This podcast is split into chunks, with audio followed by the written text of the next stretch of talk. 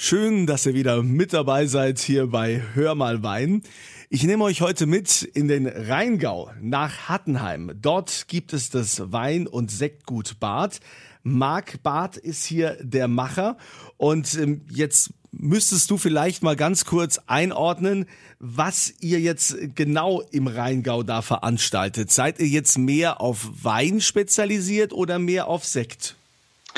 Ja, hallo erstmal. Ich freue mich natürlich auch äh, besonders jetzt hier am, am Hörer zu sein und ein bisschen hier über, über Sekt zu sprechen. Ähm, gerne auch ein bisschen über Wein, aber äh, vielleicht auch mit dem, mit dem spannenden Thema Sekt, denn das hat bei uns tatsächlich eine ganz große Rolle ähm, in, in dieses Thema und ja, wir machen zwar noch mehr Wein hier als Rheingauer Wein und Sekt gut, aber der Anteil der Trauben, die wir dann letzten Endes zu einem Sekt veredeln, steigt von Jahr zu Jahr. Und äh, da sind wir aktuell etwa bei einem Drittel unserer Ernte, die dann äh, ja zu einem perlenden Getränk wird. Jetzt, wenn ich recht informiert bin, seid ihr ja auch die Pioniere da im Rheingau gewesen, die hier angefangen haben, jetzt nicht nur, sagen wir mal, ja, so den Standardsekt, den man so halt hat als Weingut, sondern du hast ja auch große Lagen letztendlich in die Sektflasche gebracht. Da warst du doch der Pionier. Äh, ja, ganz genau. Also ähm, einer muss ja mal den Anfang machen, quasi, und, und was, was Neues beginnen und was Neues wagen und neue Wege äh, finden, um entsprechend irgendwie noch, noch feinere äh, Sekte auf die Flasche zu bringen. Und die, die Sektherstellung bei uns im Haus hat jetzt mittlerweile eine, eine Historie von etwa 30 Jahren. Äh, da waren wir auch mit bei den ersten dabei, die jetzt den Winzersekt, den es ja schon lange Zeit gab, aber halt einfach auch komplett in Eigenregie selbst im Haus herstellen. Also von der Traube bis zum Ende in der Flasche, äh, dann, dann letzten Endes ins Glas, ähm, ist alles eine, eine quasi Eigenproduktion bei uns im Haus, ohne irgendwelche outgesourcten Zwischenschritte. Und das ist uns natürlich ganz wichtig, dass wir da jeden Schritt in der Hand haben äh, und, und da ganz eng am, an der Rebe und dann später natürlich auch an der Flasche und am Produkt sind. Und da kam irgendwann die Idee, wie können wir denn ähm, einfach, einfach unsere besten Lagen noch noch, äh, noch feiner herausspielen. Und ähm, da haben wir beschlossen, machen wir doch mal Sekt draus. Und das hat äh, ganz gut funktioniert und machen wir jetzt auch schon seit äh, zehn Jahren etwa. Aber war das nicht vielleicht auch ein Politikum, dass vielleicht andere Kollegen oder ihr seid ja auch im äh, Verband Deutscher Prädikatsweingüter, im VDP, äh, da, dass man sagt, also wir nehmen jetzt eine große Gewächslage für Sekt? Ja, natürlich ähm, gibt, gibt es da verschiedene Ansichten. Ähm, es ist auch, ist auch bestimmt nicht jede, jede Lage jetzt perfekt für, für Sekt geeignet, zumindest nicht in dem Kontext, wie, äh, Kontext, wie man normal als, als Winzer dann arbeitet sondern man muss sich da natürlich dann auch darauf einlassen und äh, diese Lage und diesen Weinberg auch etwas anders vorzubereiten für die Ernte und ähm, natürlich auch zu einem anderen Zeitpunkt zu ernten. Also jetzt einfach so, so haben wir zwar begonnen, so mit der, mit der Übertragung ziemlich dicht an der Klassifikation des Weines zu sein und das auf den Sekt zu übertragen. Aber mittlerweile haben wir auch ähm, über den über einen Arbeitskreis im VDP äh, das ganze Thema weiterentwickelt, noch mehr spezialisiert auf das auf den Sektbereich und ähm, damit eigentlich auch ein, ein Regelwerk und ein, eine, eine ähm, Herstellungsempfehlung und so weiter ähm, geschaffen, die die absolut spezialisiert ist auf das Thema Sekt und die auch sehr wohl äh, schön mit der Lage gespielt werden kann und das geht halt insbesondere halt auch besonders gut hier hier im, im Rheingau, wo der Riesling so dominierend ist. Wie können wir uns das denn vorstellen? Wenn du jetzt in eure große Lage marschierst und sagst, so, okay, hier müssen wir jetzt ein bisschen früher ernten, da machen wir die ersten sechs Reihen, jetzt nur als Beispiel, die ernten wir jetzt schon mal und die anderen lassen wir noch stehen, die müssen wir dann später ernten. Oder wie läuft es ab?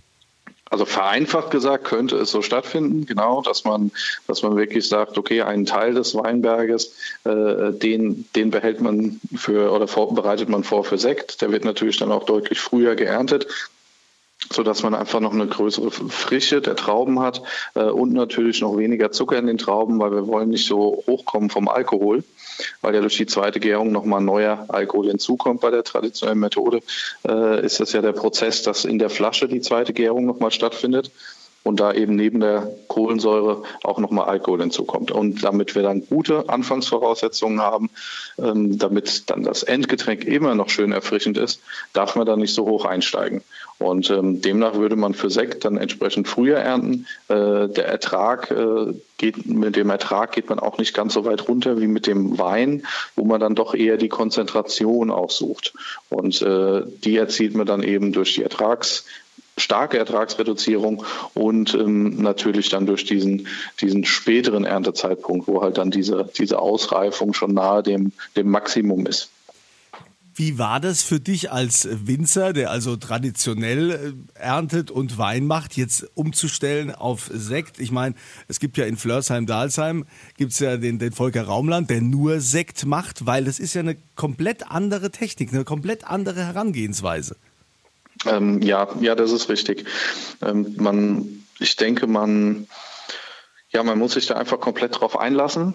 Ähm, jetzt äh, gerade die Kollegen Raumland, die ganz tolle Sekte machen, haben sich da von Anfang an ähm, drauf spezialisiert und das, der Betrieb wurde als Sektbetrieb gegründet äh, von, von null auf und bei uns war es halt eben, dass von ja seit 1948 und wir jetzt in dritter Generation halt ein Weingut sind, die den Schwerpunkt Sekt ähm, irgendwann gesetzt haben beziehungsweise das dann irgendwann zum Schwerpunkt wurde auch wenn es mengenmäßig natürlich dann noch äh, Luft, Luft nach oben ist. Aber wo jetzt früher zum Beispiel Kunden zu uns auf den Hof kommen äh, oder kamen und gesagt haben, ach ja, äh, Weingut Bad, ach ihr habt ja auch tollen Sekt, ist es heute häufig umgekehrt, dass die Kunden wegen des Sektes kommen und dann eigentlich noch die Weine äh, kennenlernen. Aber es ist schon richtig, man, man, wir sind quasi zwei Betriebe in einem, wenn man das so will. Ja, wir haben, wir, wir haben einmal die Sektbrille an und äh, nach der Ernte des Sektes ziehen wir die ab und ziehen dann wieder die Weinbrille an, um, um dann einfach diesen äh, ähm, diese andere Spezialisierung, äh, die dann doch auch weit bekannter ist, äh, noch fortzuführen. Also man, ja, es sind so, so zwei oder zwei Herzen in einer Brust äh, quasi, mit denen man dann hier den Takt schlägt. Interessant bei dir finde ich ja auch, dass du ja jetzt nicht äh, der Sohnemann vom Herrn Barth bist. Das ist also nicht der elterliche Betrieb, sondern du hast da ja eingeheiratet, hast äh, den Namen deiner Frau übernommen und bist jetzt hier der Macher. Ja, genau. Ich, äh, ich darf das hier alles freiwillig machen. das ist mein, das ist mein, äh, mein, mein großer Vorteil. Ja. Ich bin hier nicht, äh, nicht hier reingeboren und den, den Kellerschlüssel in die Hand bekommen und gesagt, das übernimmst du mal und machst das mal, sondern das ist einfach gemeinsam mit, mit meiner Frau gewachsen, der Wunsch, das zu, zu übernehmen und fortzuführen und weiterzuentwickeln. Und ähm, ja, und das ist natürlich eine, eine große Ehre für mich, dass ich überhaupt diese Verantwortung dann so übernehmen durfte. Ähm, und ja, zahlt, denke ich, mit meinem Engagement auch zurück, dass es die richtige Entscheidung ist, diesen Betrieb äh, so fortzuführen. Na, ich wollte schon sagen, wenn du das nicht könntest, dann wird dein Schwiegervater dir das sicher nicht freie Hand lassen. Also, Wahrscheinlich, ja, ja, ja. Aber jetzt ist eh zu spät. Jetzt ist eh zu spät und äh, Gott sei Dank äh, läuft das ja super und du hast da ja auch ein glückliches Händchen. Wie viel Hektar bewirtschaftet ihr denn? Ja, das sind so 20 Hektar, äh, die wir haben. Ähm, hier in Hattenheim sind die, die meisten Flächen, aber auch in der Höhengemeinde Hallgarten, äh, die auch recht bekannt ist, dort auch Weinberge. Also da sind wir sehr, sehr verteilt sogar.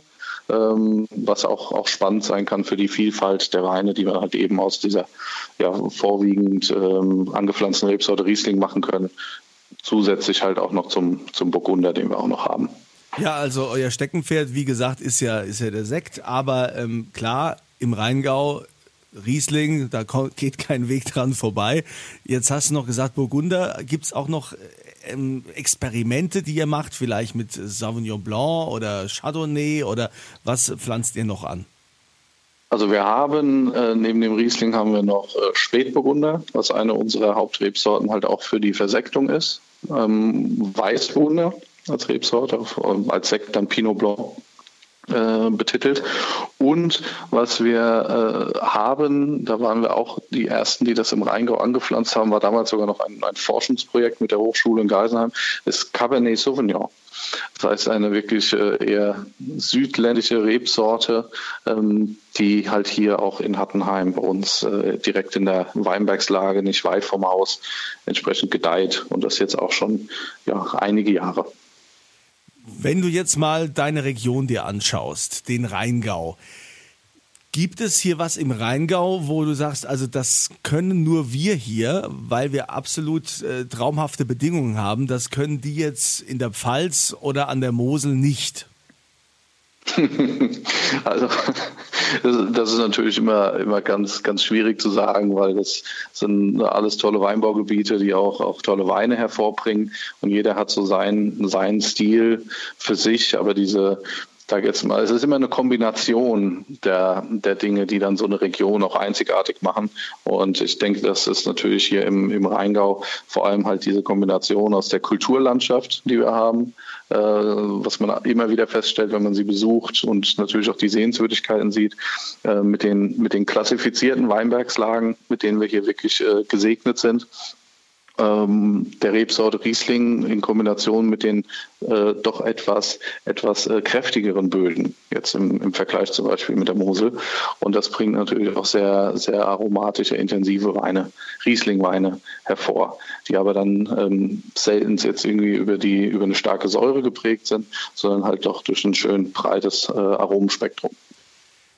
Was empfiehlst du denn im Rheingau? Trinkt man da eher einen frischen Wein, einen jungen Wein oder eher einen, gereiften? Oder sagst du, das ist Geschmackssache? Also, weil ich äh, habe immer so mit den frischen Rheingau-Rieslingen habe ich immer so meine Probleme, weil ich dann denke, ah, die sind schon sehr säurelastig. Ja, es ist natürlich absolut Geschmackssache und ähm, deshalb, deshalb ähm, hat man meistens auch äh, beides, beides so im Angebot. Ähm, wir, wir versuchen da immer so ein bisschen auch äh, gegenzusteuern. Also der, der Trend, also bei uns im Haus und, und vielleicht auch in anderen Betrieben, ist tatsächlich den Weinen mehr Zeit zu geben, mehr Zeit im Keller und äh, dann auch nochmal mehr Zeit auf der Flasche, bevor sie in den Verkauf kommen. Und das finden wir immer, immer ganz gut. Ähm, bieten auch immer, wenn es irgendwelche Ausschankmöglichkeiten gibt, äh, sei es bei, bei Weinfesten, die dann hoffentlich nächstes Jahr wieder stattfinden können, bieten wir auch ganz gerne mal etwas Gereifteres mit an auf der Karte, weil es unheimlich spannend ist, weil die Weine schon ähm, viel, viel gesetzter sind und äh, ja, eine gewisse Harmonie erreicht haben, die sie vielleicht im ganz jungen, jungen und wilden Stadium noch nicht haben. Aber es gibt halt auch immer schon die Frage, nach dem neuen Jahrgang, die recht früh kommt. Und ähm, ja, mich wundert wahrscheinlich, weil jetzt einfach äh, nicht so viel Publikumsverkehr äh, ist durch das Wegbleiben der Weinfeste. Aber normalerweise, wenn die Weinfeste kommen, dann werden wir schon gefragt, und wie wird der Jahrgang 2020 jetzt? ja, und äh, da wird dann der Blick in die Glaskugel verlangt, äh, was, was toll ist, weil es von Interesse, äh, weil es Interesse zeigt ähm, an dem Jahrgang, an der Unterschiedlichkeit der verschiedenen Jahre. Aber es ist natürlich viel zu früh. Ähm, aber diese Frage wiederholt sich dann spätestens im Februar, März, äh, wenn dann tatsächlich der neue Jahrgang teilweise schon auf die Flasche kommt. Ähm, aber wir versuchen auch Sachen zwei Jahre teilweise im Fass liegen zu lassen. Also ich habe mir das ja abgewöhnt zu fragen, und wie wird der Jahrgang? Das äh, lassen wir einfach mal auf uns, auf uns zukommen. Aber äh, klar, natürlich, äh, viele Feste finden jetzt nicht statt. Ähm, klar haben auch viele Winzer zu kämpfen, gerade dadurch, dass die Gastronomie ja auch lange dicht war und äh, eben auch nicht mit voller Auslastung die Gäste bewirten kann jetzt in der Corona-Krise. Wie seid ihr damit umgegangen? Ähm, ja, wir, wir waren natürlich genauso, genauso überrascht von den ganzen Schließungen wie alle. Also jetzt hier, hier äh, wirtschaftlich überrascht. Ansonsten hat es natürlich ganz im gesundheitlichen Sinne äh, Sinn gemacht.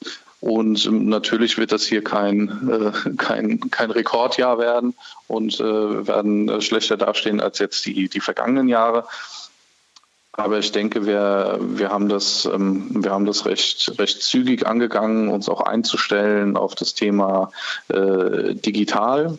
Ja, das bedeutet, dass wir, dass wir mit bei den ersten dabei waren, die auch digitale Weinproben äh, mitgemacht haben, äh, als Teilnehmer selbst organisiert, also in, in verschiedenem Maße und dadurch viele Interessenten auch äh, für den Wein auch wieder neu gewonnen haben. Dann haben wir ähm, Privatkunden gerade hier im Rhein-Main-Gebiet, ähm, die dennoch sich entweder haben liefern lassen oder einfach nur abgeholt haben und nun da wieder probiert werden darf. Ähm, kommen natürlich auch wieder mehr Leute hier raus in den Rheingau und ähm, besuchen uns. Und alles andere müssen wir irgendwie übers Jahr sehen, ähm, wie sich das erholt. Also auch Gastronomie, Export ähm, fängt langsam wieder an, aber nicht in allen Ländern ähm, und, und ja, wahrscheinlich auch voraussichtlich auf längere Zeit noch nicht ähm, wieder an das Niveau herankommend, wie es war. Falls ihr jetzt von dem Wein- und Sektgutbad äh, noch nie was gehört habt, was ich ja nicht hoffe, dann habt ihr auf jeden Fall die Gelegenheit, mal die Sekte zu probieren, denn das ist ja so das Steckenpferd. Die verlose ich auf meiner Kunze Facebook-Seite. Da klickt ihr euch mal rein. Und äh, zum Abschluss äh, möchte ich natürlich gerne noch wissen, Marc, ähm, was ist denn so noch für die Zukunft geplant im Weingut? Ich meine, gerade als Winzer, ihr, ihr, habt ja immer wieder neue Visionen, neue Ideen, neue Projekte. Das hört ja nie auf. Es äh, gibt ja immer wieder irgendwelche neuen Impulse. Äh, kannst du da schon was verraten? Ja, es sind natürlich viele, es sind natürlich viele kleine Themen, äh, die uns tagtäglich vorantreiben, aber alles so in der in der Mission äh, daran, den, den Weingenießern oder halt auch den, den Genießern von Schaumwein den hochwertigen deutschen Sekt näher zu bringen und äh, sie damit vertraut zu machen. Und äh, das eben mit einer Vielfalt, die wir haben, äh, alles handwerklich hergestellt, alles in Bioqualität. Ähm, aber da auch darüber hinaus zu gehen, dass Sekt nicht einfach nur ein, ein Feiergetränk ist, ähm, soll es natürlich auch bleiben, aber das ist äh, uns zu eindimensional, sondern Sekt ist ein tolles Getränk auch als Speisebegleiter. Und äh, das ist so ein bisschen eine, eine Mission, die wir schon seit vielen Jahren verfolgen, unter anderem halt auch hier mit, mit Top-Gastronomie im Rheingau, dass wir immer wieder auch tolle Sektmenüs machen und so weiter. Und da, da wollen wir uns auch als, als eine Art Botschafter verstanden wissen für eben den hochwertigen deutschen Sekt, den wir dann natürlich auch selbst herstellen und, und anbieten. Auf diesem Weg wünsche ich euch natürlich viel Erfolg.